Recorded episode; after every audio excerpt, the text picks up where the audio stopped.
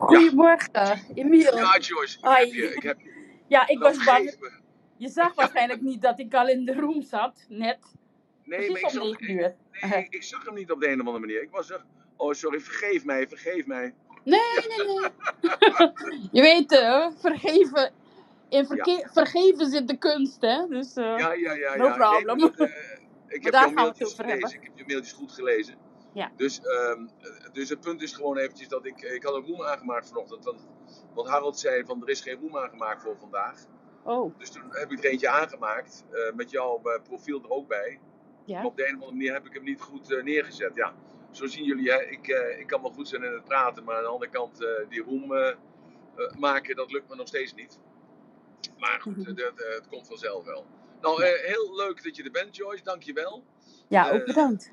Ja, je had dan een eh, paar weken geleden gevraagd of, of we samen een roem konden doen. Nou, natuurlijk, fantastisch. Tegelijkertijd roep ik ook eh, andere gasten op eh, die in de room zitten of die er niet in zitten. Dan roep ik die op om, ja, als je een leuk onderwerp hebt, dan, en je wilt daar een room over maken, of je wilt reclame maken, eh, echt reclame maken over je bedrijf, maar je wilt reclame maken over wijze of zo. als het maar niet over politiek gaat, het gaat niet over racisme, het gaat niet over religie en het gaat niet over corona, dan eh, ben je van harte welkom. En eh, daarom, eh, dit sprak mij natuurlijk helemaal aan. Dit eh, vergeven, wat jij, eh, ja, waar jij een aantal stappen voor gemaakt hebt, eigenlijk. Hè? En eh, je hebt me dat gestuurd en ik was echt onder de indruk ervan. Dus ja, daar hebben we contact met elkaar gehad. En eh, ja, nou ben, nou, ben, nou ben je er, hè? Nou ben je er. Ja, En, eh, zeker. Nou, is- eh, nou, eh, alles wordt opgenomen. Jullie kunnen ook alles eh, achteraf eh, weer beluisteren. Ik moet zeggen, gisteren had Ron eh, een, een itempje gestuurd van eh, wat, eh, wie er allemaal luisterden. En ja, die had zelfs eh, mensen uit Amerika en uit Thailand en uit België en uit Duitsland. Nou, dus internationaal gezelschap, ook allemaal goeiedag. Eh misschien is dat dan omdat ze op vakantie zijn of, ja, of dat het echte bewoners zijn. Maakt ook allemaal niet uit, hartstikke leuk. In ieder iedereen welkom vandaag. Ja, we hebben Joyce uitgenodigd. Want Joyce heeft een stappenplan gemaakt over vergeven. Nou, dat komt natuurlijk niet uit de lucht vallen, Joyce. Zo'n Nee, stappenplan. zeker. Eh, dan, dan denk ik dat je wel het een en ander meegemaakt hebt. Hè? Absoluut. Eh, voor- voordat je dan eh, tot het besef komt, of het inzicht komt, of ja, hoe je dat ook zeggen wilt. dat je dus daar aan het, mee aan het werk bent gegaan. En dat je dat herkenbaar hebt gemaakt in een aantal stappen. Zo, Ja. dus nou, nou, vertel eerst maar eens wat over jezelf, wie je bent, waar je vandaan komt, eh, waar je bent op dit moment, waar je naartoe gaat. Eh, Ja. Nou ja, en dan langzamerhand eh, komen we wel eh, naar het onderwerp toe. Hoe je dus eh, vergeven kunt doen in, eh, in stappen. Want dat is natuurlijk eh, jouw eh, uitvinding, laat ik het maar zo maar zeggen. Hè? Zeker. Nou, uitvinding niet hoor. Ik, eh, ik heb ook hier en daar eh, geknipt en geplakt en eh, gejat, zeg maar. Liever goed gejat dan eh, zelf slecht verzonnen. Dus eh, daar ben ik ook handig genoeg in. Maar goed, even voor, ik zal even mezelf introduceren. Ik ben Joyce Raman. Ik woon al, mm, ik denk, meer dan 30 jaar in Nederland. Ik heb het eerste deel van mijn leven heb ik in Suriname gewoond. Ben daar ook geboren. Maar ben gegeven moment... eh, ik heb een geweldige jeugd gehad. En ook eh, gestudeerd in Suriname. Eigenlijk tot december 2000, ehm, 1982. Toen, eh, toen is... ja, vanaf dat moment kan je mijn leven eigenlijk opdelen in leven voor 8 december 1982 en een leven daarna. Nou, dat heeft een enorme impact op mij gehad. Eh, ik ben, eh, ik was zo nationalistisch, dat is niet het goede, goede woord hoor. Ik was zo eh, gedreven, ik zat in de politiek. Ik was zo vol van Suriname tot een, tot een ontwikkeld land maken. Ik vond landbouw was de basis van de economie. Al dat soort linkse ideeën had ik. En, en Nou ja, links. Is dat nou links als je geïnteresseerd bent in je land en je wil het beste voor je land en eh, je denkt dat landbouw het belangrijkste is om het, eh, het land eh, boven je hand te helpen? Ja, dat is een beetje naar voorbeeld van China. Weet je, was meer de Chinese filosofie of ideologie, zeg maar. Maar goed, ik was jong, je bent jong, je wil wat. En, en gaandeweg, ze zeggen ook van als je voor je achttiende geen, ehm, geen revolutionair bent, eh, dan ben je, eh, een, eh, ben je dom, zeg maar. Maar als je na je dertigste het nog steeds bent, dan ben je pas een idioot. Die ken ik helemaal niet, die stelling. Is dat echt zo? Ja, ik weet niet, het is misschien ietsje anders hoor, want het is waarschijnlijk uit het Engels. Ik zou het nog moeten opzoeken wat het precies is, maar het komt erop neer van je linkse ideologie hoort bij een bepaalde eh, jeugdigheid en, en, groei in je leven. Maar Ja. later, met de jaren, de grijze haren, komt ook een stukje eh, eh, ja, bedachtzaamheid. Een stukje. Oh, en eigenlijk, al die linkse broeders van de jaren 60, 70 zitten allemaal op het plus. yes, precies. Dus jij Nou, begrijpt het. Ja, maar goed, het heeft, eh, bij mij heeft het vooral te maken met eh, vergeven. Want ik was natuurlijk, ik had zulke geweldige idealen voor Suriname. En 8 december kwam echt als een bom in, want toen werd mijn broer eh, vermoord door Bouterse. Eh, en ja, het heeft mij best lang gekost om daar, daaruit te komen, zeg maar. Omdat ik zo onvergevingsgezind was. Ik was zo boos. Ik had zo een woede in me. Dat, eh, en frustratie. Ik ben, ik ben nog twee, tweeënhalf jaar in Suriname gebleven na 8 december. Ja, wie doet dat, weet je? Dat is ook weer dat gedrevene van mij. Want 8 december 82 was wel een belangrijke dag in Ja, de ontwikkeling van Suriname. Zeker. herinner ik mij. Dus kun je daar iets over vertellen? Want is Ja, oh ja, echt- Bouterse heeft toen eigenlijk al zijn politieke tegenstanders, eh, mensen uit de vakbeweging, eh, universitaire docenten, journalisten. Mijn broer was journalist en mijn zwager ook trouwens. Dus eh, die zijn allebei ook vermoord. Nog meerdere journalisten, artsen, zeg maar. het hele intelle- intellect dat tegen hem oppositie voerde, zeg maar, eh, heeft hij gewoon eh, opgepakt van huis en, eh, en vermoord. Standrechtelijk, dus zonder, zonder enige vorm van proces. Ze zijn echt geëxecuteerd. Hè? Dus vuurpeloton Ja. onder de kogels. Ja, echt heel verschrikkelijk. Heel Ik vraag me- ik vraag me altijd af, dramatisch. met, met zoiets. Ik vraag me altijd iets. Ik vraag me altijd het volgende af, George. Mhm. En dat is zo'n Bouterse of Stalin of Hitler of Ja. Biden of Obama. Die krijgen een idee. En die Mhm. eh, krijgen daar platform voor. En er zijn toch altijd mensen die dat uitvoeren. Ja. Eh, dat is altijd een beetje raar dat je dan denkt bij jezelf van hoe kan dat nou? Hoe is het dan mogelijk? eh, want die mensen zijn ook opgevoed met rechten en normen, waarden. Zijn ook op school geweest, hebben ook gehoord van een rechtszitting. Hebben zich ook, weten ook van, die, je moet schuldig bevonden worden voordat je in een gevangenis gezet wordt. Zo, dus Ja. hoe, hoe, hoe kan dan zoiets ontstaan? zoiets Eh, ontstaan. Ik denk dat het in Surinaams geval eh, ook vanuit de linkse hoek is ontstaan eigenlijk. Hè? Want eh, dat waren op dat moment zijn, zijn raadgevers, zeg maar. Want Wouters heeft geen verstand van politiek en, en regeren, zeg maar. Het was een sergeant die ooit hier sportinstructeur is geworden in het leger. Dus in die zin, weet je, hij had er Ja. geen kaas van gevreten. Dus hij heeft gewoon eh, mensen om zich heen geschaard. En dat waren dan toevallig de zogenaamde, of geen toeval bestaat niet, dat waren dan linkse ideologen die dachten eh, eh, dat eigenlijk dit dan de, de, de, de putsch, de, de, de coup van Bouterse, dat dat dan zogenaamd de revolutie was van Suriname. Nou, echt niet. Want er, het volk was er heel... links. Je zegt net te vertellen dat je zelf ook links was. Dus, Klopt, dus was je een aanhanger van Baltus. Baltus had een... eh, Nee, nooit, nooit, nooit, nooit, nooit. Echt. Vanaf het moment, in mijn beleving, horen militairen gewoon in het kampement thuis. Weet je, wat, ze hebben geen kaas gegeten van te regeren. Laat Ja. het alsjeblieft aan anderen over. Maar ja, op een gegeven moment, hij, Wouters werd ook machtsdronken. Hè? En dat is het eigenlijk. Hij heeft zich laten opjutten. Eh, je had ook ehm, de, de president van, van Grenada. Ik weet niet of je dat eiland kent. Geweldig mooi eiland Grenada, trouwens ja. in de Cariben. Ja, Ja, Grenada. Eh, dat was Bishop, heette hij. En hij was eh, dus kort voor eh, 8 december, ik geloof, eh, een aantal maanden ervoor was hij op bezoek in Suriname. En, eh, en hij heeft toen eh, in zijn speech gezegd eh, van eh, revolution is not a tea party. You have to eliminate the enemy. Snap je? Ja.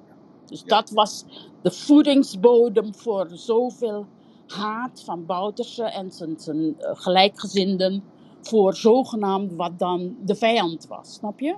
Ja, maar ja, we moeten ook denken natuurlijk in het kader van de tijd. Hè? Want ik herinner Ja. me nog Pot Pol in Cambodja. Die deed ook zo'n soort gelijk iets. Die Ja. heeft eerst eh, mensen eh, vermoord die een universiteit hadden gehad. En toen eh, waren de mannen die eh, groter waren dan 1,60 meter. En daarna was het iemand, iedereen die een bril droeg. Ja. En daarna was het eh, de vaders. Zo, dus Ja, er zijn klopt. heel veel idioten op deze wereld. Er le- leven meer gekken buiten het gekkenhuis dan erin zitten, zeg ik vaak. Klopt. Rollins En, heeft het ook gedaan, hè? Rollins van, van Ghana. Die was Ja. ook. Die was, kwam ook uit het leger, zeg maar. Was ook eh, generaal of whatever. En Ja. eh, die heeft ook een aantal mensen, artsen en zo, ook vermoord. Dus eigenlijk ook een soort van 8 december heb je, heb je in Ghana gehad. Maar jij was toen, op dat moment, was jij nog in Suriname. Ja, ja. Oké. En, en wat deed je daar? Was je daar uh, kleuterjuf? Of was je Nee, daar... nee, nee. ik was pas afgestudeerd. Ik ben eigenlijk op het moment afgestudeerd toen de universiteit al gesloten was. Weet je, want eh, er was onrust in het land, er was oppositie tegen Bouterse. Ook de vakbeweging kwam in opstand enzovoort. Dus eh, ook vakbondsleiders zijn daardoor ook vermoord trouwens. En eh, ja, dus de universiteit was al gesloten. Ik weet nog eh, dat ik uiteindelijk mijn bul, want ik heb geodesie gestudeerd in, aan de Universiteit van Suriname. Wat nu de Anton de Kom Universiteit heet. En ja, dus ik was. Ik heb nog net voor 8 december heb ik mijn bul gehaald. Op de administratie gewoon heb ik het gehad van, van een docent en that's it. Weet je, maar gelukkig maar, want na 8 december is de universiteit iets van anderhalf jaar gesloten geweest. Dus heel veel van mijn tijdgenoten, die hebben een hele gap in hun studie, omdat het dus eh, de universiteit dicht was. Ja, ja, ja. En eh, papa en mama leefden nog? Eh, nee, mijn vader is eh, eh, toen ik negen was overleden. Dus ik, had, ik ben eigenlijk door... Ja, mijn moeder is een hele dappere vrouw. En ja, zij heeft zes kinderen opgevoed. En ja, geweldig. Maar zij leefden nog toen dit gebeurde. Ja, zij leefde nog. Ja, dat was heftig. Ik woonde dus met mijn moeder en mijn broer samen. Dus in het ouderlijk huis. En ja, de rest zat eigenlijk in het buitenland. Dus in Nederland. Eén zus van me zat in België. Het was de, je jongere broertje. Nee, hij was ouder. Ik ben de jongste. Want jullie woonden met z'n drieën in een huis en dan, Ja. eh, en dan gebeurt zoiets. Dus het, eh, ik, ja, ik probeer even een kader te scheppen voor mezelf. Ja. Dat, dat het Nou, plotseling midden in de nacht wordt er, ge- wordt er Ja. geklopt op de deur. er stormen mensen binnen met een Uzi. Dus dat is een van de wapens. Ik weet niet of iedereen wat zegt. Met een Uzi. Ze proberen de telefoondraden door te knippen. En ze zeggen van, ja, hij moet mee. Dus eh, mijn broer moest mee. Ja. Nou, hij heeft ons nog gerustgesteld door van... eh, mama, ik ben me van geen kwaad bewust. Ik ga gewoon luisteren wat er aan de hand is. Maar Ja. ik was echt heel boos. Ik begon gelijk te razen en te tieren. Wat is dit voor onzin? Eh, midden in de nacht kom je mensen hier lastigvallen. Wat is, zo, aan de, wat is weer aan de hand, weet je? Ik was Ja. heel boos. Vreselijk. Ja, heel Vreselijk, erg. vreselijk, vreselijk. Ja, en dan zo dichtbij en dat je dat dan meemaakt. Daarom is het zo belangrijk om even te weten wat je meegemaakt hebt. Ja, zeker. Het, het is altijd eh, makkelijk om te oordelen over eh, omstandigheden of over mensen of over Ja. situaties. Eh, Ja, het is heel dramatisch. Het, was, het heeft Ja. zo'n impact op mijn leven gehad. Eigenlijk, 8 december wens ik niemand, niet eens mijn grootste vijand, die ik niet Ja. heb hoor, eh, wens ik dat toe. Zo devastating was het eigenlijk. Ja. Nou, ik denk dat iedereen dat kan begrijpen. En dan het eh, verdriet daarna. Ja, Dus eerst eh, natuurlijk dat, die overval. Je broertje wordt weggehaald. Of je grote Ja. broer wordt weggehaald. Je steun en toeverlaat. Mama, je blijft achter met mama. Ja. Ja, dus natuurlijk schreeuwen, huilen, paniek. Wat gaat er Ja. gebeuren? Misschien ben je er wel achteraan gerend. Eh, Ja. Misschien ben je er wel een schop gekregen. Of nou ja, weet ik veel wat voor dingen er allemaal gebeurd nou erger nog, ze hebben toen twee militairen met Oezies, eh, die zijn in huis gebleven. Hè? Oh, die zijn in huis gebleven? Ja, ja. Oké, Dus ik heb gewoon voor mijn bed zat gewoon een, eh, een militair met Uzi. ja. De hele nacht. Want wij mochten niks doen. We mochten niet met elkaar praten of zo. We hadden natuurlijk aparte kamers, mijn moeder en ik. Dus ja, Ja. het was vreselijk. En toen de volgende dag hoorde je dus dat... eh, Ja, de volgende dag zijn ze die, die twee militairen komen halen. En mijn broer heb ik nooit meer gezien. Tot een paar dagen daarna helemaal eh, kapotgeschoten door Zo. kogels. Ja, Vreselijk, vreselijk, Ja. vreselijk. heel dramatisch. Echt. Maar goed, ik, mijn moeder is toen eh, vrijwel meteen. Ze heeft wel nog. Mijn moeder zat in het onderwijs, middelbaar onderwijs. En zij, zij heeft. Je bent weg. Zij heeft nog het, school, schooljaar afgemaakt. Eh, Ja. Maar ik ben in Suriname gebleven. Ja, ik was zo strijdbaar. Ja, dat is echt killing, hè, als je zo strijdbaar bent. Ik, als, Nou ik, als ik het, Daar ben je ik nog steeds. ja, dat ben ik nog steeds. Nou, ik ben wel een stukje milder geworden hoor, door het leven. Nee, maar je hebt nog steeds dat, dat krachtige, dat, eh, die, dat gevlambare, die passie, eh, die ideologie. Ja. Eh, je hebt nog steeds die energie. eh, Ja, je, zeker. Je uit je mening. Eh, wacht even, ik ga er even uit, want ik ga door een tunnel heen. Ik kom zo. Oké, ja. Ja, ik, ik praat even verder. Ehm, ja, dus eh, nogmaals, ehm, uiteindelijk ben ik dus eh, wel naar, eh, ben ik naar Duitsland gegaan, niet naar Nederland. Eh, want eh, de situatie in, in Suriname was dusdanig dat het eh, economisch eh, heel slecht ging. Nederland had alle ontwikkelingshulp stopgezet. Ehm, en ja, er was schaarste in het land. Het was echt heel veel avondklok. Hè? Dus, dus nog, zeg maar de lockdown die we nu hebben, dat doet mij ook weer denken aan die tijden. Alleen was het toen natuurlijk een heel andere situatie. Want we zijn nu eh, in lockdown, eh zo meteen. Of, eh, er is de avondklok, zeg maar, maar je bent vrij. Maar in Suriname was, je, was er dus avondklok. En als je per ongeluk te laat ergens was, dan werd je aangehouden door militairen op hoeken van straten enzovoort. Ja, ik vertelde even, Emiel, Ja, ben je ja, er maar ja, weer? goed. Ja, ik Ja. hoorde jij. Ik hoorde je Ja. wel. Maar je vertelde iets belangrijks. Tenminste, Ja. dat vind ik dan zo belangrijk. eh, dat Nederland eh, ging op dat moment, toen Bouterse daar de macht kreeg, eh, Nederland ging boycotten. Ja. En, en de gewone bewoners waren er eigenlijk te dupe van. Dat is een beetje wat ik Ja. opving. Klopt. Klopt dat? Zeker. Uiteindelijk, ik kon ook, ik heb twee keer een beurs gehad, want ik dacht ik wil doorstuderen. Ja. Ik had een bachelor in Suriname, dus ik dacht ik ga dan mijn masters maken, weet je, weg uit het land. Ja. En, eh, maar ja, ik heb twee keer een, een, een beurs gekregen. Eén keer via de OAS, één keer gewoon via eh, de Nederlandse ambassade. Ehm, bij eh, wat nu Universiteit van Twente heet. Hè, destijds Ja. heette het ITC. Ja, En, ja. en toen, ja, toen uiteindelijk, toen, ze dus, toen ik die beurs echt toegekend moest krijgen, ik was al door de selectie, zeg maar. Toen, toen had, was het eindelijk zo van, eh, ja, mm, helaas, we geven geen beurzen aan Suriname. Dus ik was, ik was zo kapot. Ik hoorde toen ik aan het werk was. Ik werkte op het kadaster in Suriname.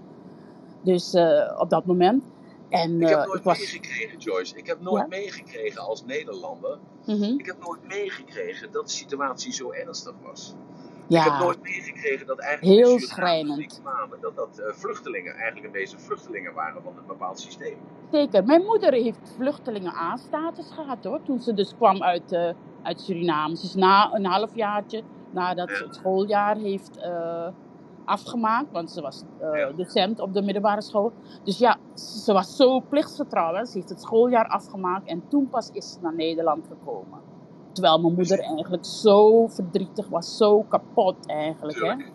Ja, en Ja. zo'n begraven daar in Suriname, waar Ja, Harry zeker. ja, dan ben je natuurlijk eh, helemaal van, eh, ja.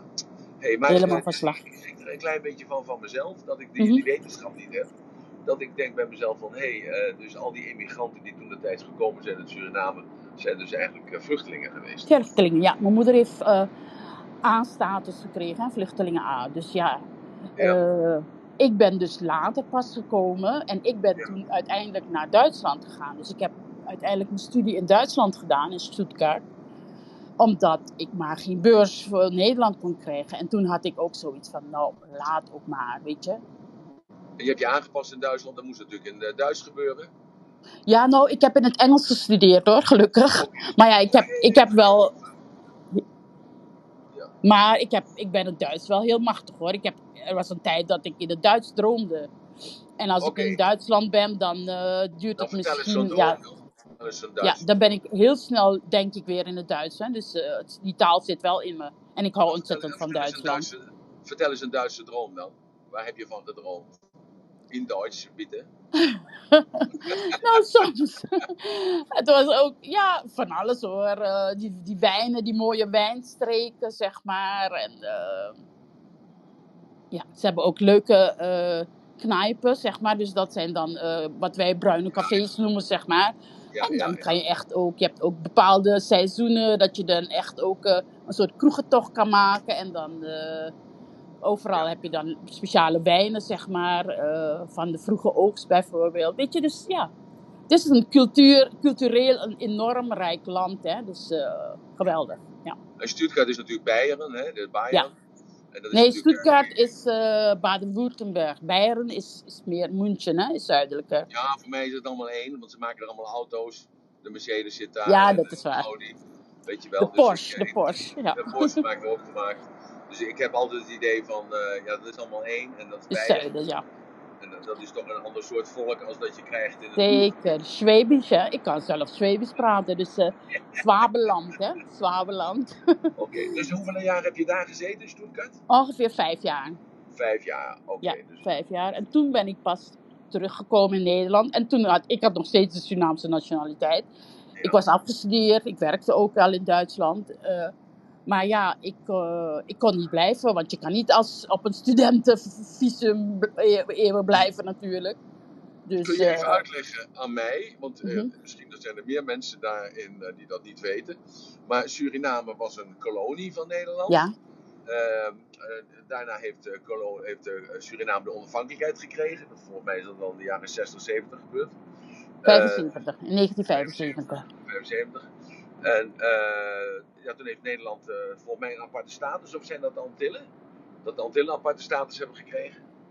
Ja, nou, eh, een aantal jaren daarvoor had je het statuut. Toen was Ja. alle vorm van verzelfstandiging hè, binnen het koninkrijk.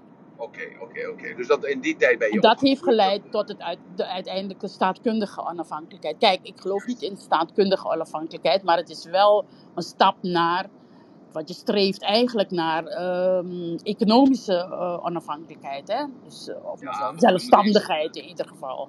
Er moet eerst een stap gezet worden. Dus Ja. jullie zijn staatrechtelijk onafhankelijk geworden. Ja, Dus, eh, dat, en, en toen die Baltische dus, dat was heel snel daarna. ja. dus zeven In jaar daarna. 1980 heeft hij dus door middel van een coup de macht overgenomen. Dus dat was vijf jaar later. Ja. En dat past eigenlijk wel in een beeld van een, van een land wat onafhankelijk wordt. Als je kijkt naar Afrika bijvoorbeeld. Ja, Of je kijkt naar een aantal koloniën. eh, Ceylon bijvoorbeeld. Of, eh, of India. ja. Dat er altijd groeistuipen zijn in zo'n situatie. Hè?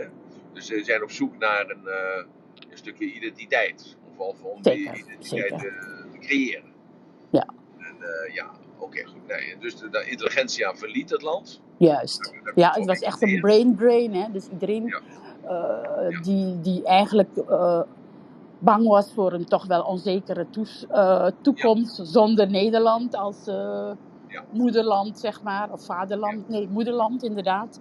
Ja. Ja, die mensen zijn naar, naar Nederland gekomen. Ik heb ervoor gekozen om mijn eigen land te blijven. Ik heb mijn Nederlands paspoort ingeleverd om de Surinaamse nationaliteit te hebben. Ja, ik was heel erg eh, overtuigd dat dit eh, de enige manier was, zeg maar. Maar Ja. Uiteindelijk is dat eh, niet goed gegaan. Heb je nu een Nederlands paspoort? ja, al jaren, al jaren. Ja, ja. Dus dat, dat kon makkelijk. ja. Nou, ik heb, dat ook, eh, ik heb daar ook voor moeten vechten hoor. Ja, nee, natuurlijk, natuurlijk, natuurlijk. Nee, maar het gaat even om, eh, ook voor mijzelf. Want ik heb altijd Ja. gedacht dat dat anders is gegaan. Eh, ik, ik heb het toch wel een beetje gevolgd in de kranten, maar ik heb het dan toch een beetje anders beleefd. Ik dacht van ze zijn Hmm. onafhankelijk geworden. Ze zijn dan toch nog geholpen, want er kwamen vliegtuigladingen vol met Surinamers kwamen naar Nederland toe. En eh, ik heb dat nooit gezien als vluchtelingen voor Boutersen.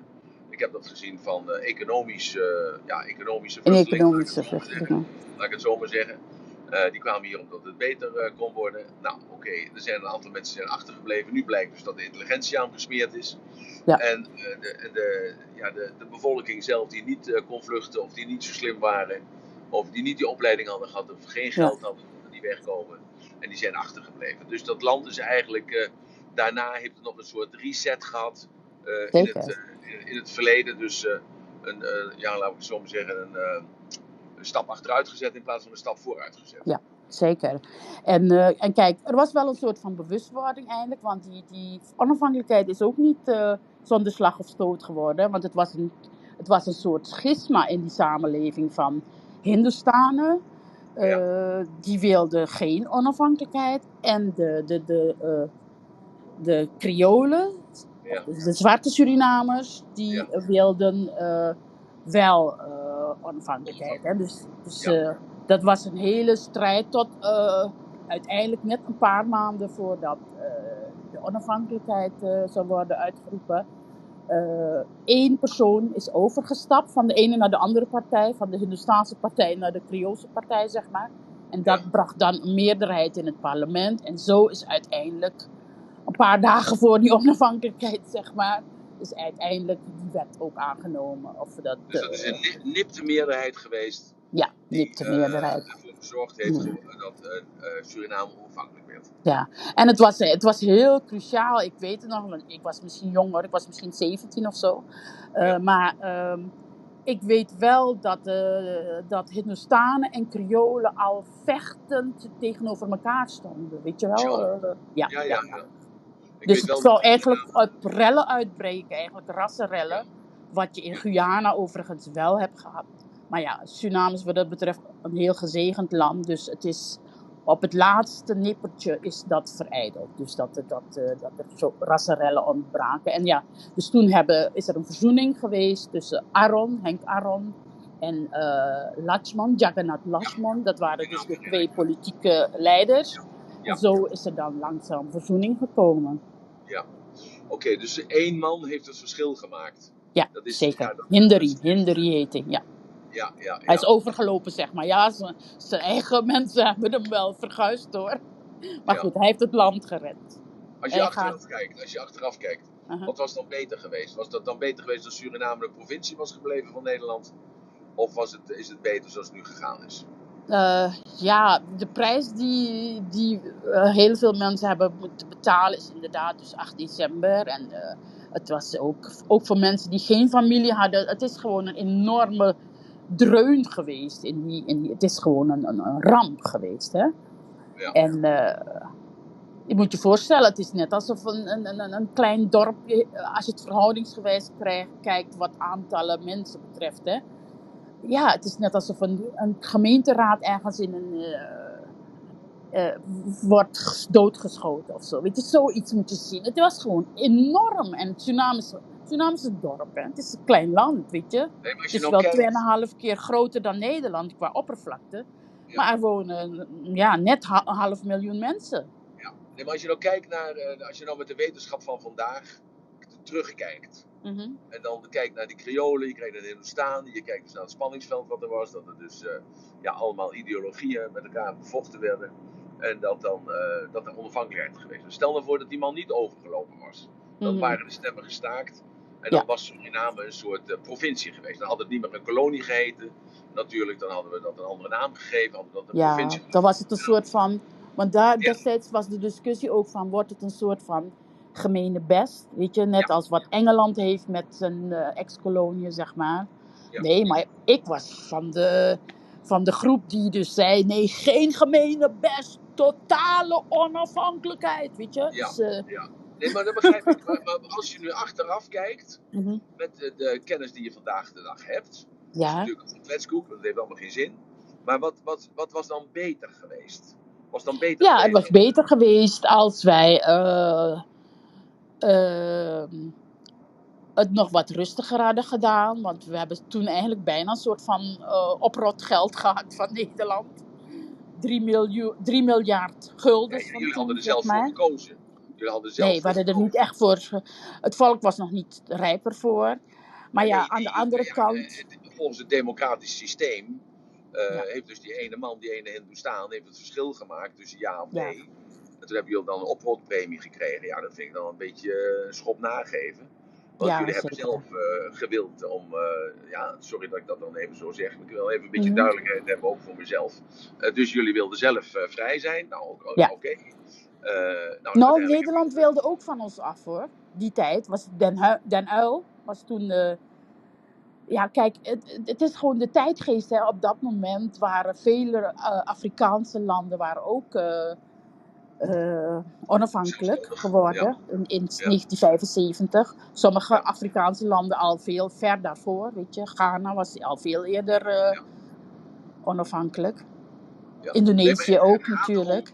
Dat als je terugkijkt in de geschiedenis, daar gaat het om van wat kunnen we leren van de geschiedenis. Ik heb het daar gisteren nog even over gehad. Ik heb daar heel veel reacties op gekregen. Hè? Dus als je dus dat, eh, dat vergelijkt met een eh, bepaalde tijdsgeest. Natuurlijk is het een Mhm. bepaalde tijdsgeest op dat moment. Een collectief bewustzijn. Of hoe je het ook zoekt, een bepaalde energie. Hè? Dan, eh, kun- dan kun je daarvan leren. En eh, datzelfde is dus dat ik dat gisteren ook verteld heb. Hè? Dat uh, Fin du Cercle eh, verhaal wat er was eigenlijk. En, en dat, dat het dus een. ja, het, het- het ging gewoon anders allemaal. En dat je er bepaalde parallellen uit kunt halen. En dat dus de. Eerste Wereldoorlog eigenlijk in die situatie is ontstaan. Eh, die had normaal gesproken, eh, had die dus door dat, had niet ontstaan als er dus eh, niet die tweeslachtigheid was geweest bij de bevolking die de Ja. veranderingen niet bij kon houden. Zo, dus het is allemaal achteraf. Hè, Ja, zeker. parallellen. Hè, die Ik parallellen persoonlijk vind het toch goed hoor dat Suriname toen onafhankelijk is geworden. Omdat, ja, je moet ergens beginnen bij Ja. staatkundige onafhankelijk. Het is een proces, weet je. Het is niet zo van eh, dat het patsboom gebeurt en eigenlijk geen werkelijke vrijheid zonder strijd, weet je. Dus in die zin, eh, ja, Ja. staatkundige onafhankelijkheid is de eerste stap. Maar uiteindelijk, eh, kijk, omdat Suriname... vrijheid zonder strijd, maar, je, maar jij, je moeder en je familie hebben er wel de prijs voor moeten betalen. We hebben wel de prijs moeten betalen, inderdaad. Absoluut.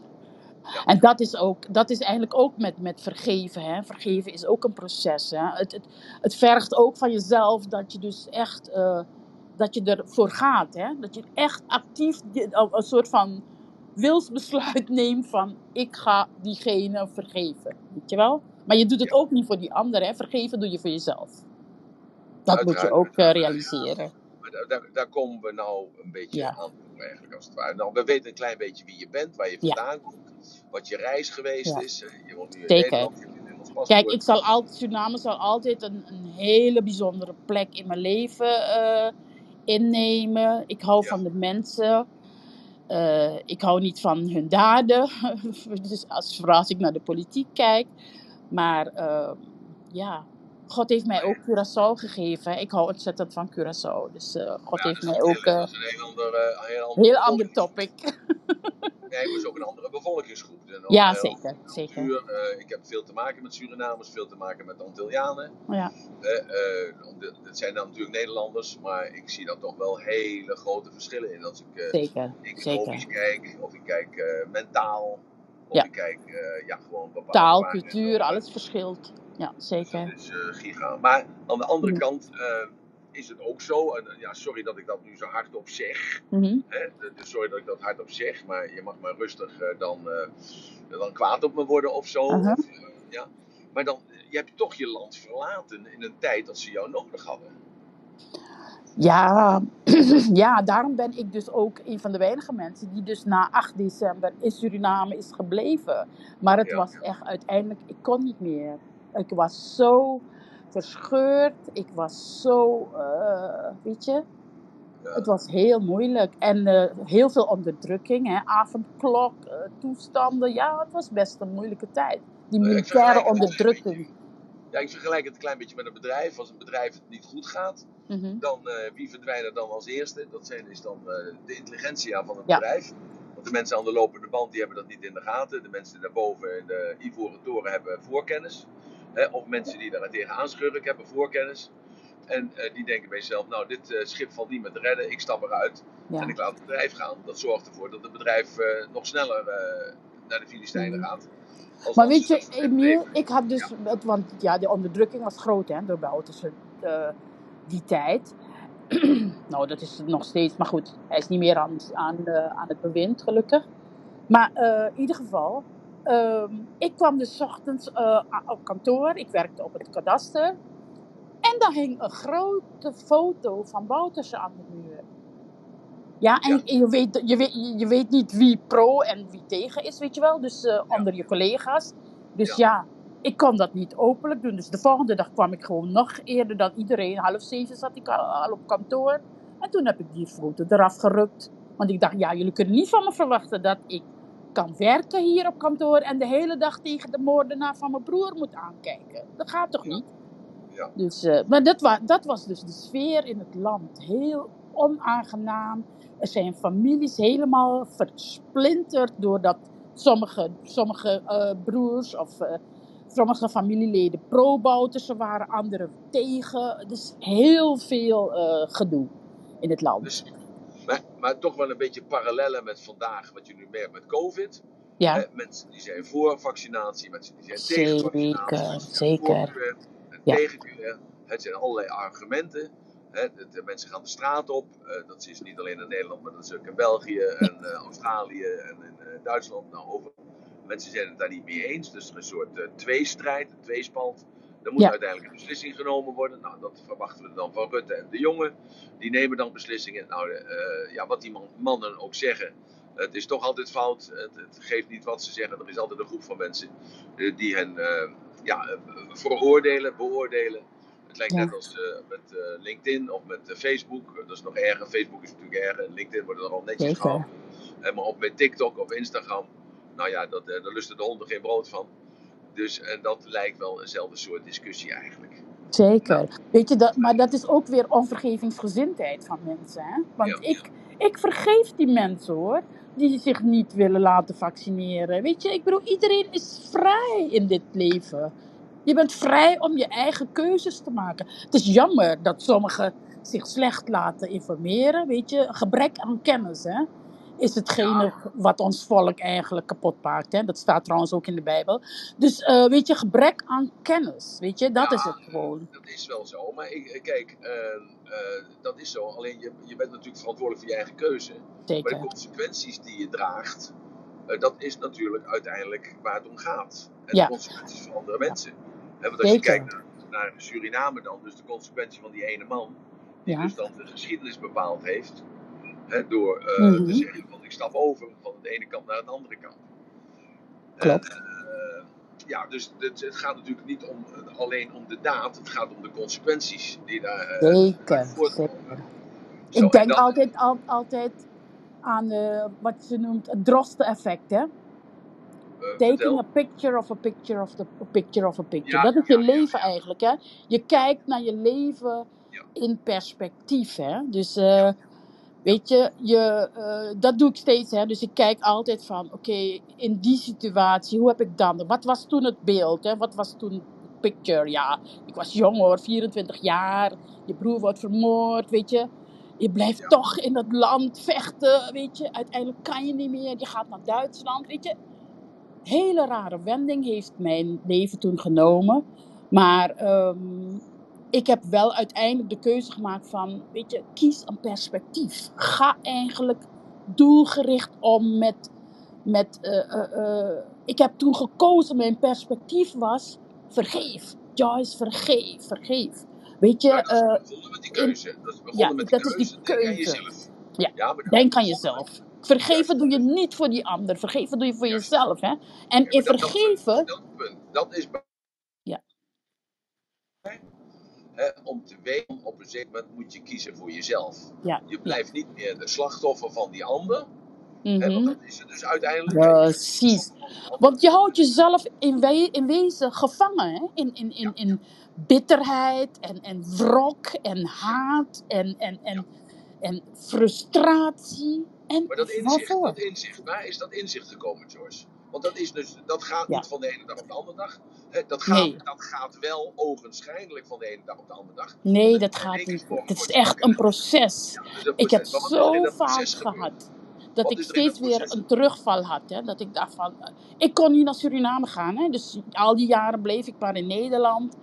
ik kon niet naar Suriname gaan. eh, tot ik met mijn verloofde uiteindelijk na zoveel jaar terugging. Ja, ik was Ja. helemaal houten de boter verliefd. Ik ben daarna ook eh, terug in, in Nederland ben ik ook gelijk getrouwd, weet je. Dus in zo'n soort eh, romantic honeymoon ben ik teruggegaan.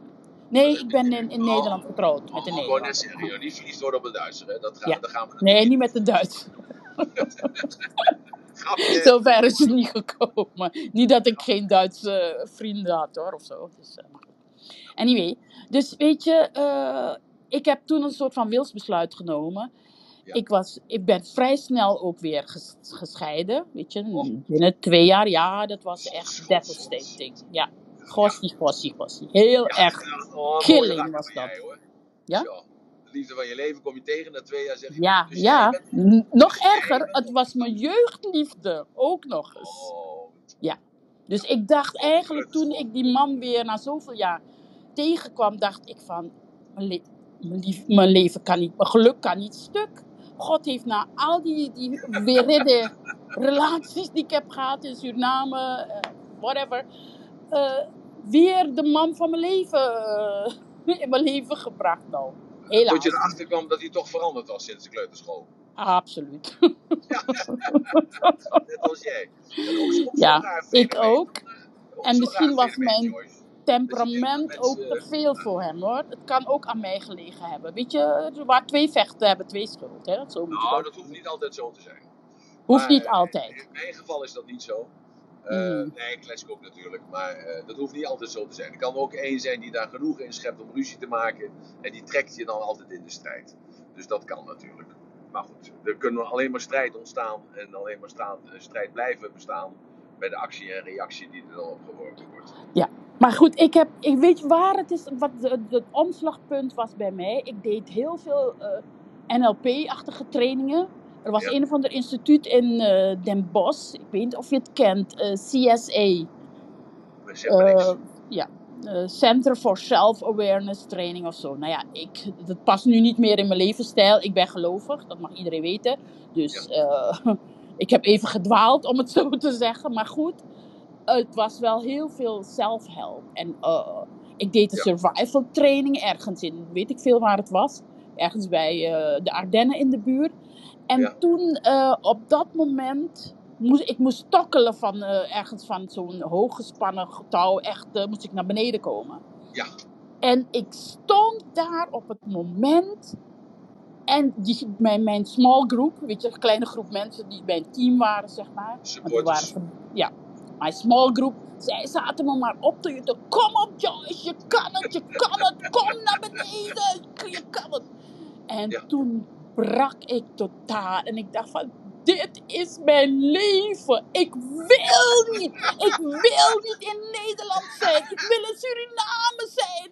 Oh, Ik ben hier gedwongen. Ik kan hier niet gelukkig zijn. Nou, uiteindelijk is de brandweer gekomen hoor, om me weg te ik kon echt niet naar beneden.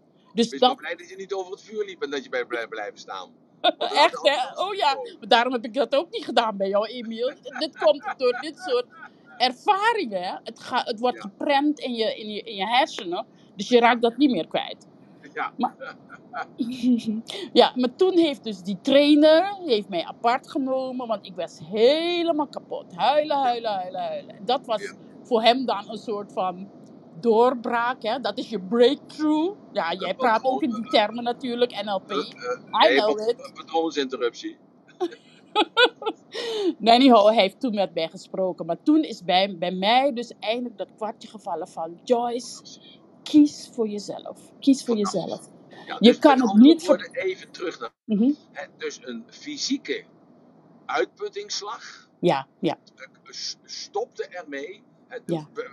de, fysieke uitputtingsslag zorgde ervoor dat er geen excuses meer waren. nee, nee. Zo, en ik zag gewoon mijn Dus leven, leven voor me. Ja, maar Dit is het gewoon. Ja, maar dit is gewoon even heel belangrijk. Dit, dit Ja. moment is belangrijk.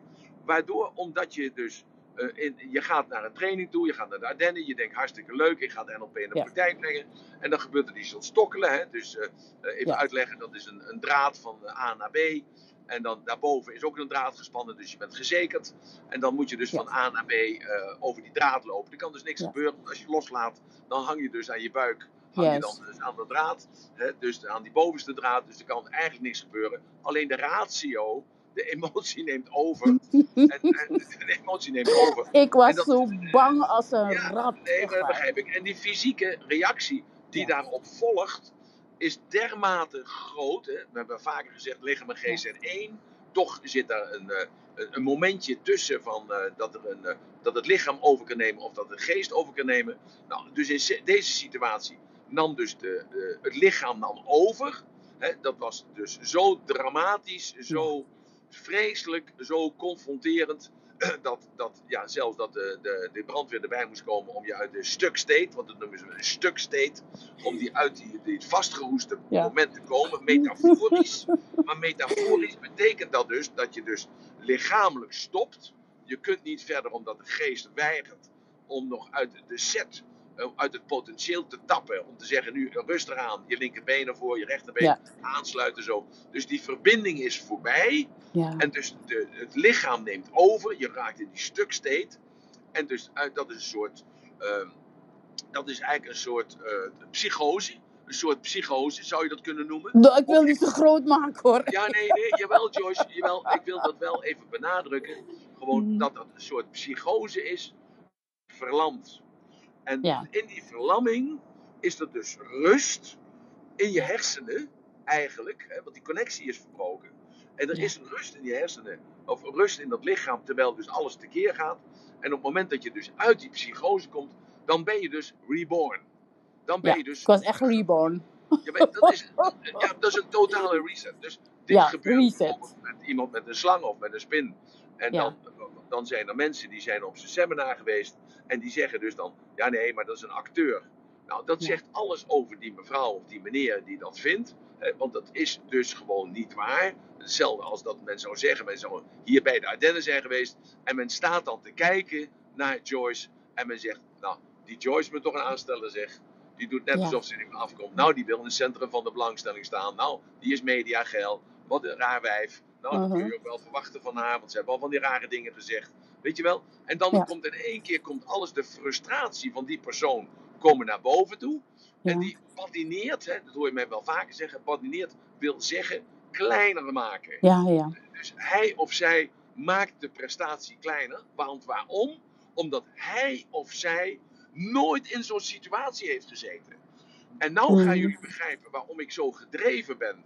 En waarom ik ook zo goed ben in mijn werk. En Joyce is twee keer bij me geweest. Dus Schatje, ik zie je nog zitten daar in Ede. Ik heb zo van je genoten toen we het hadden over racisme. Dat je daar gewoon de, vol met me eens was. Ik was het echt, maar ik hou van jou. Ik hou van Mhm. alle mensen natuurlijk. Maar Ik hou van jou, Een hele grote plek in mijn. Dat is gewoon een feit. Ja, maar oké, lieverd. hè, eh, eh, Maar dus toch, dus doordat, doordat men dus alles beredeneert, dus die mensen die aan de zijkant staan, beredeneren alles, maar hebben nog nooit, maar dan ook Mhm. nog nooit, zo'n fysieke eh, eh, situatie zelf meegemaakt. En, zo, Klopt. en dat zijn de meest vreselijke mensen die er zijn. Als je dus zelf zo'n situatie hebt meegemaakt. En ik heb meerdere situaties, meerdere van zulke soort situaties meegemaakt in mijn leven. Want je kunt je natuurlijk één van deze situaties voorstellen. Dat ik in Vancouver was. Hè, dat ik alles had geregeld. Ik was financieel onafhankelijk. Ik had al mijn geld erin gestopt.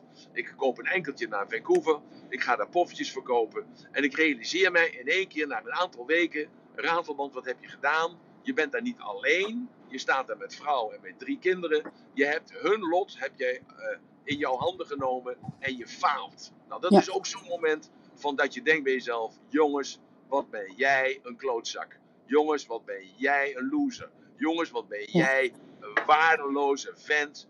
Dat je dus gespeeld, dat je speelt met de belangen van mensen die jou toevertrouwd zijn. Ja, nou, dus, dus ik kan, en ik heb zo meerdere momenten meegemaakt. En dus daarom, ik kan me helemaal vinden in jouw enthousiasme, in je passie, in je, in je welbespraaktheid, in je gewoon, in je emotie. Ik vind het gewoon helemaal fantastisch. Ik ben er zo dankbaar dat je bij ons bent. We hebben het nog helemaal niet over vergeven gehad. Over Nee. die stappen. Maar dit moment, zoals jij dat vertelt met dat tokkelen, dat dat dus dat de, break, de breakthrough was. Breakthrough. dus, ja, dat is gewoon helemaal fantastisch. Maar we gaan nu naar de, naar de stappen die je ontwikkeld hebt. om te Ja. vergeven. Ja.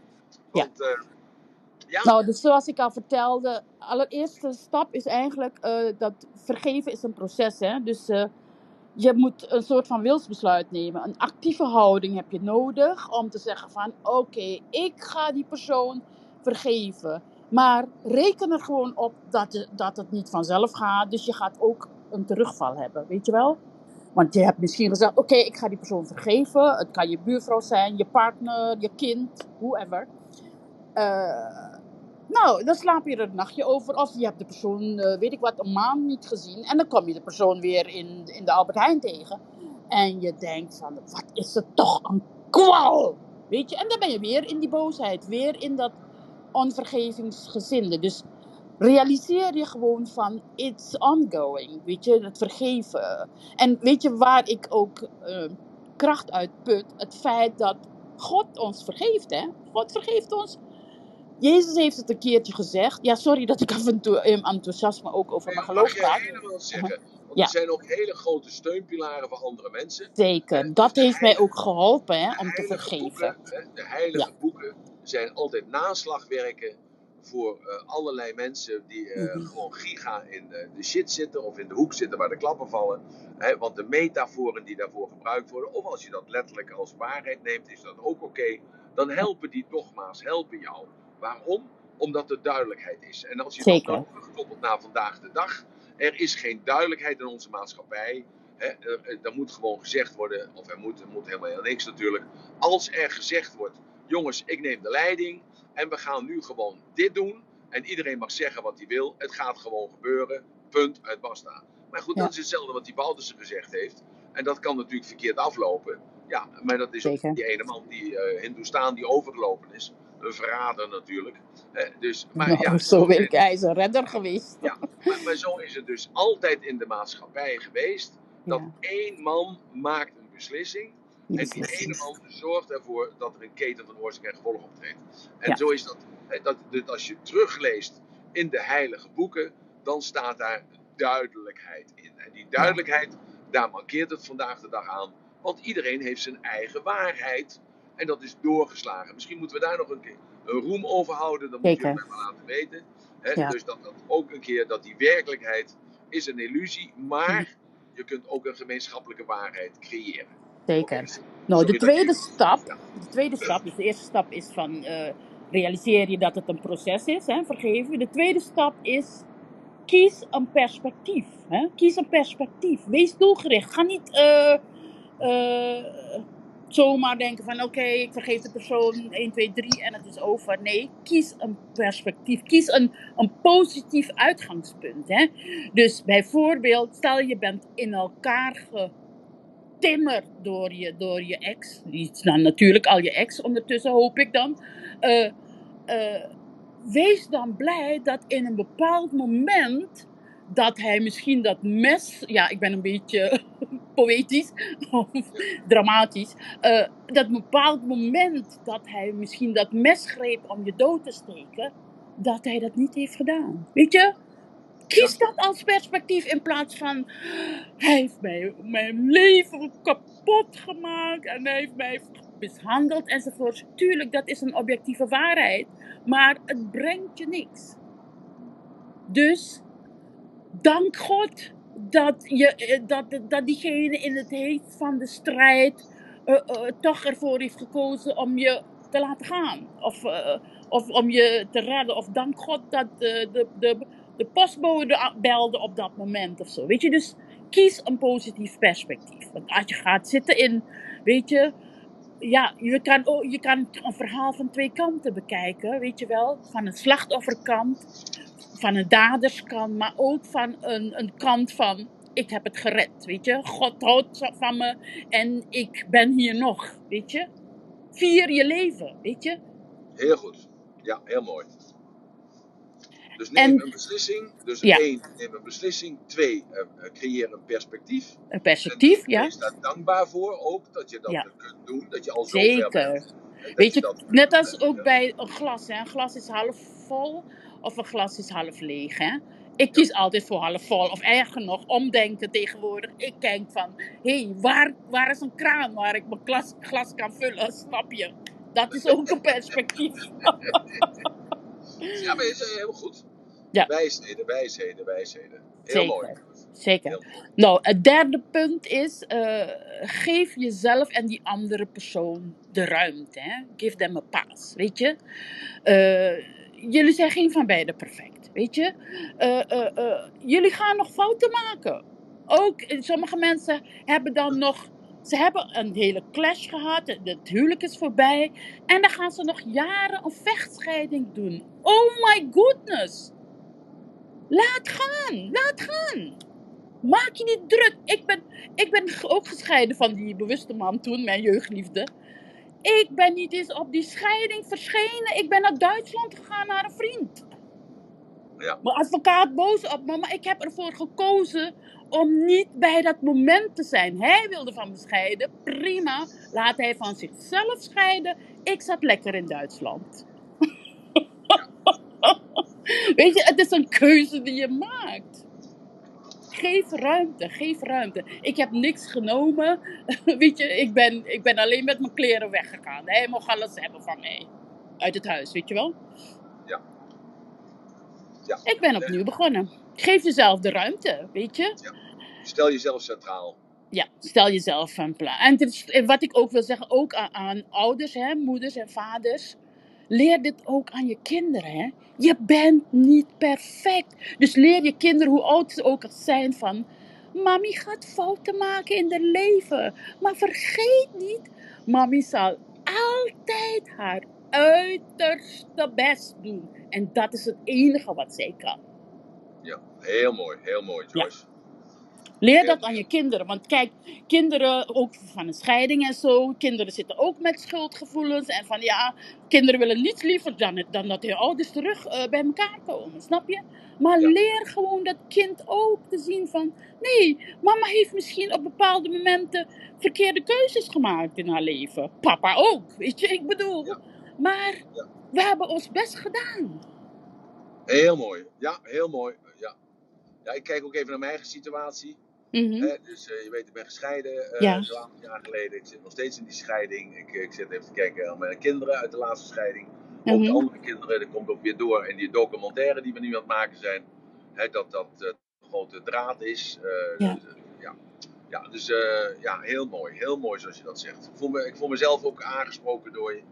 Eh, Ja, zeker. eh, Kijk, ik ben, ondanks het feit, want dit tweede huwelijk is ook zwaar gelopen, by the way. Ik heb alleen een geweldige dochter. Dat is gewoon een geschenk uit de hemel, mijn dochter. Dat heb ik dus aan mijn tweede huwelijk eh, overgehouden. Maar ze heeft het getrouwd best geweest eigenlijk? twee keer. Oh, dat valt wel mee. Ja, je is er zo makkelijk over te praten zo. En van die twee Ja, ik heb eh. Verwerkt, alles heb ik verwerkt in mijn leven.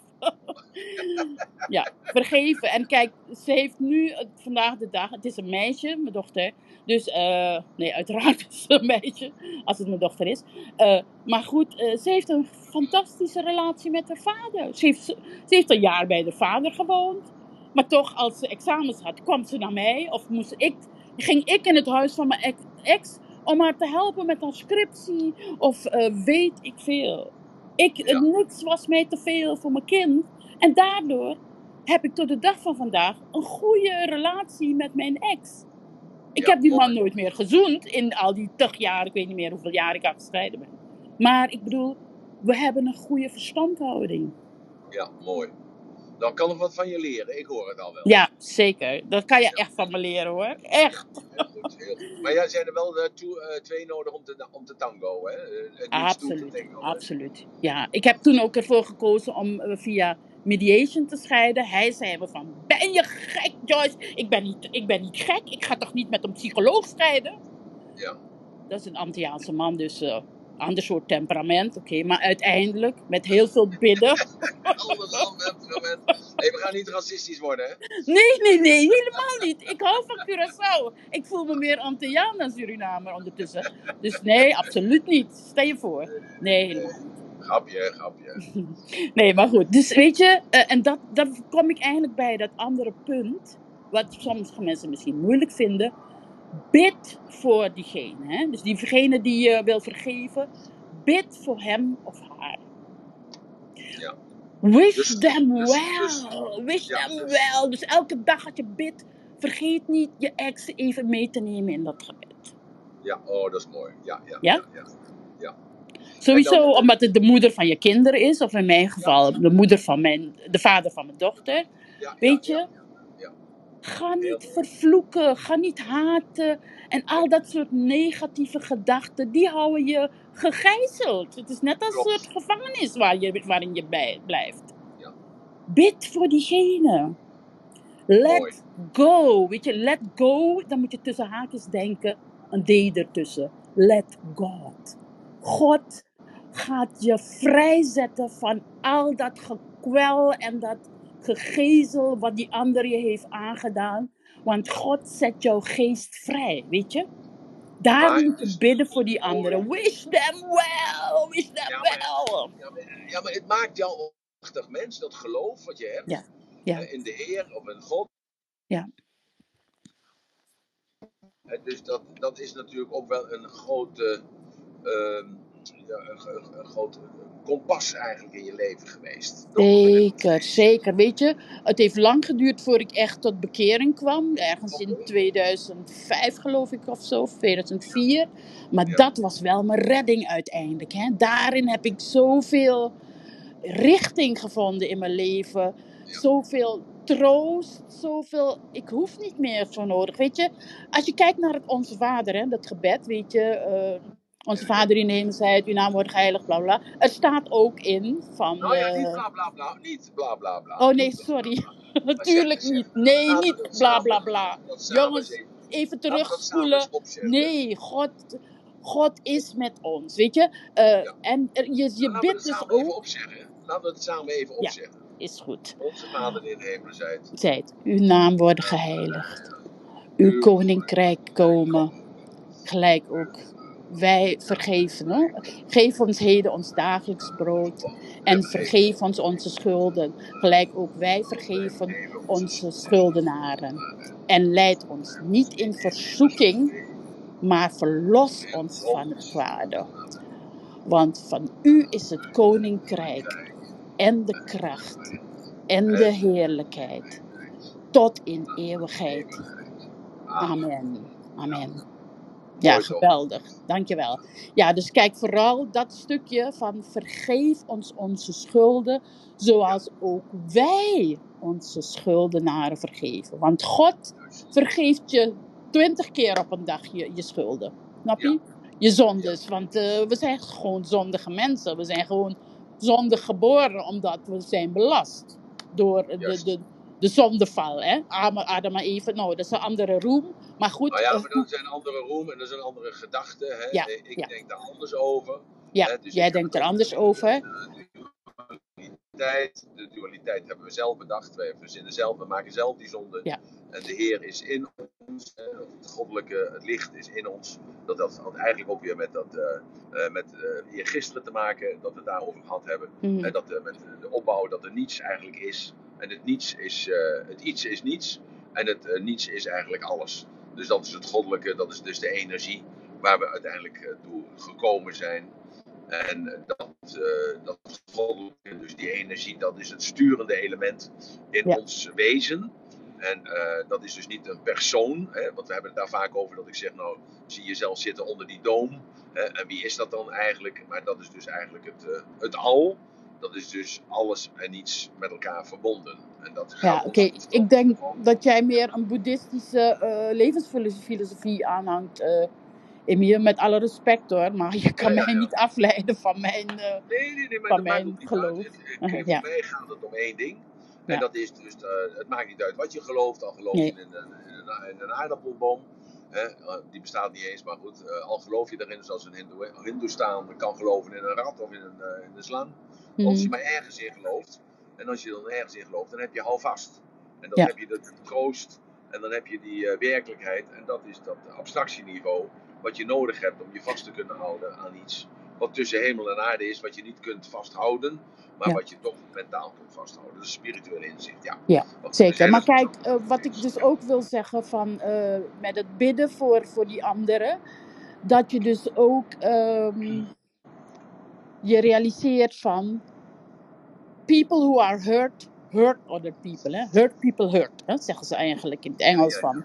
Dus eh, als, je mens, als je bidt voor mensen hun heling, dan help je ook andere mensen te helen. Hè? Dus daarom bid ik altijd voor mensen. Van, dat diegene bevrijd worden van waar zij mee zitten. Want stel je voor dat, eh, dat diegene, je, je ex, jou heeft mishandeld. Hij trouwt met een andere vrouw en hij doet hetzelfde liedje. Dus nee, bid voor hem dat hij bevrijd wordt. Hij of zij, dat, hij- Ja. dat, dat ze bevrijd worden van, van dat negatieve, weet je wel? En eh, dat ze Joyce.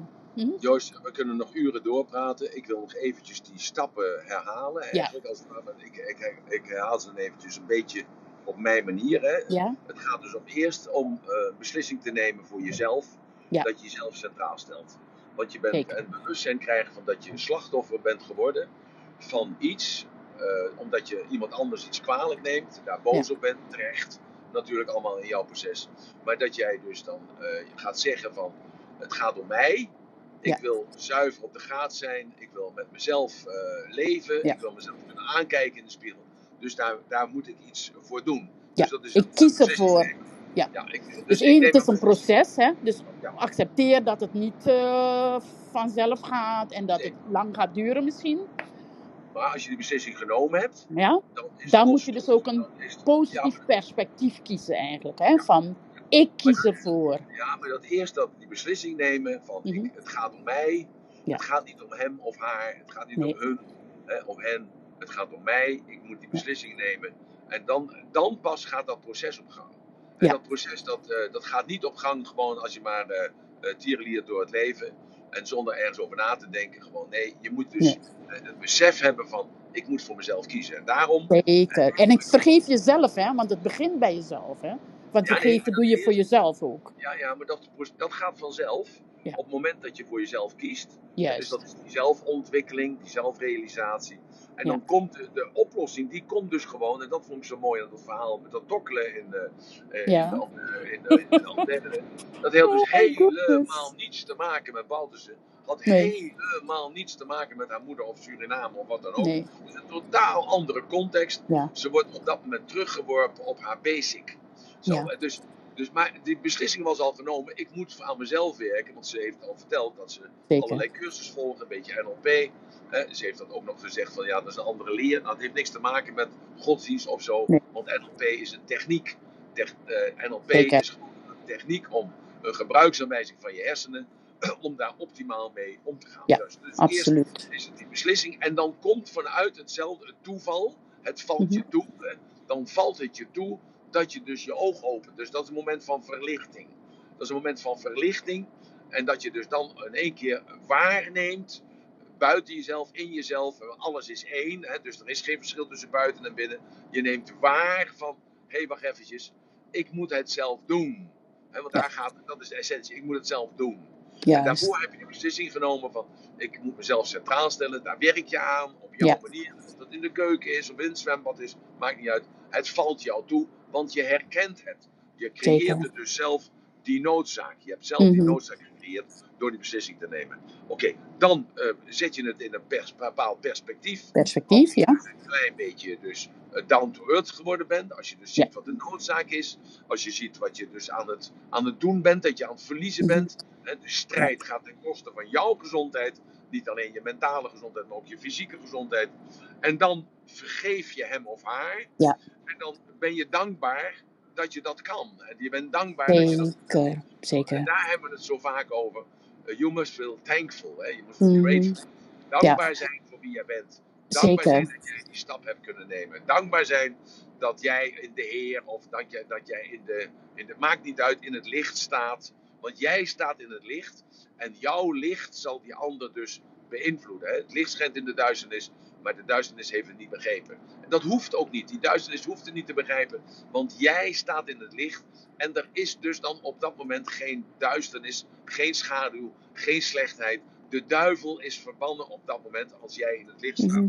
En als je Ja. dus dat kan, dan kan je hem ook de ruimte geven. En je kunt Zeker. jezelf de ruimte geven. Ja. Want in dat licht is de ruimte on, eh, onbegrensd. onbegrensd. Want Get them off the hook, weet je wel. Get the other person off the hook. Hou de persoon Ja. niet gevangen.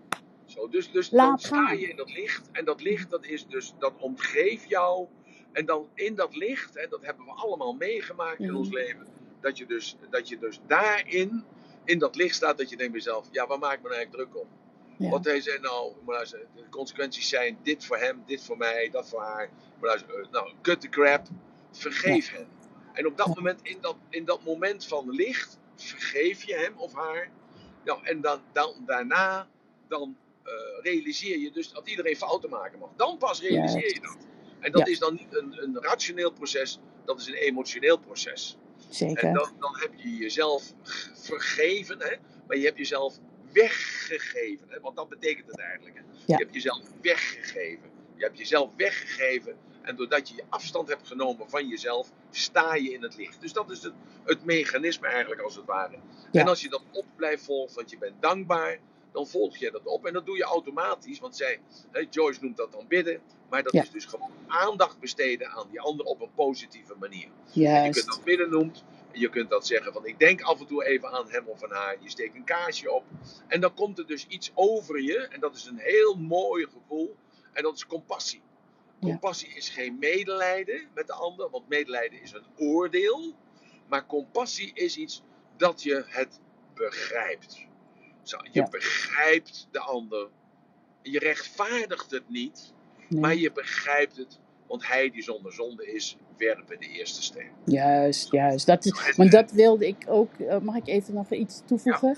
Ja. Eh, dat wilde ik ook zeggen van, ik heb destijds, om Bouterse te kunnen vergeven, heb ik als perspectief gekozen ehm, dat, ehm, ja, dat hij eigenlijk, eh, dat gerechtigheid des Heren is. Hè? Dus gerechtigheid in dit leven is niet bij mensen. Dus Bouterse kan doen wat hij wil.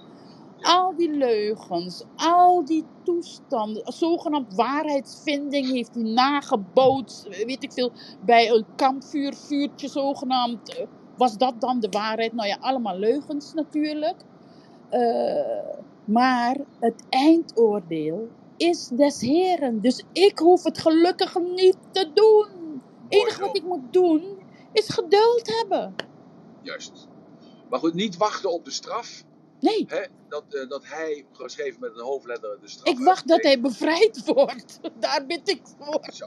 En, en, nou, en, nou, en het is, het is een, een manier, hè, want dat is het eigenlijk. Dit is NLP echt ten volle Mhm. uit. Het is een strategie, hè, dus succes laat dus strategieën achter. Dit is een strategie om optimaal alles uit het leven te halen. Nou, en ik heb het genoegen gehad eh, dat ik kennis heb mogen maken met haar, met Joyce in de vlees. Mhm. En eh, ik heb gezien dat zij, dat zij, she walks her talk. Dus zij is ook werkelijk in de vlees geworden wat ze zich voorgenomen heeft. Dankzij het meest vreselijke wat je kunt voorkomen. Ja. Dat het Ja. meest vreselijke wat je kan voorkomen. Dat is dat je broer op een gewelddadige wijze je ontnomen wordt. Ja. Dat is dus vreselijk tegen natuurlijk alles. En dan zie je toch dat uiteindelijk dat het licht de winnaar is. Joyce, mag ik je heel hartelijk danken voor je tijd, je energie, voor je eerlijkheid, voor je kwetsbaarheid, voor je er zijn, voor eh, geen enkel moment maar even te bedenken van dit kan ik wel zeggen, dat kan ik niet zeggen.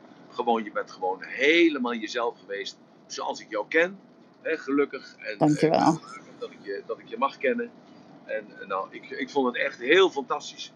En ja, nou, ik eh, nogmaals, dankjewel, dankjewel, dankjewel. Ik hoop dat de aanwezigen eh, iets uitgepakt hebben, iets uitgeleerd hebben aangeraakt zijn. Hè. Ik noem dat altijd aangeraakt zijn. Want dit, ik denk wel dat deze roem er een was van niet van rationeel, maar meer van emotioneel. En eh, ja, wel met die technieken erin, maar wel iets van een stukje emotionaliteit van een vrouw die heel veel meegemaakt heeft in haar leven. En die uiteindelijk altijd alles recht gesproken heeft. En altijd, altijd, altijd in zichzelf het zo recht gemaakt heeft dat zij zichzelf in de spiegel aan kan kijken.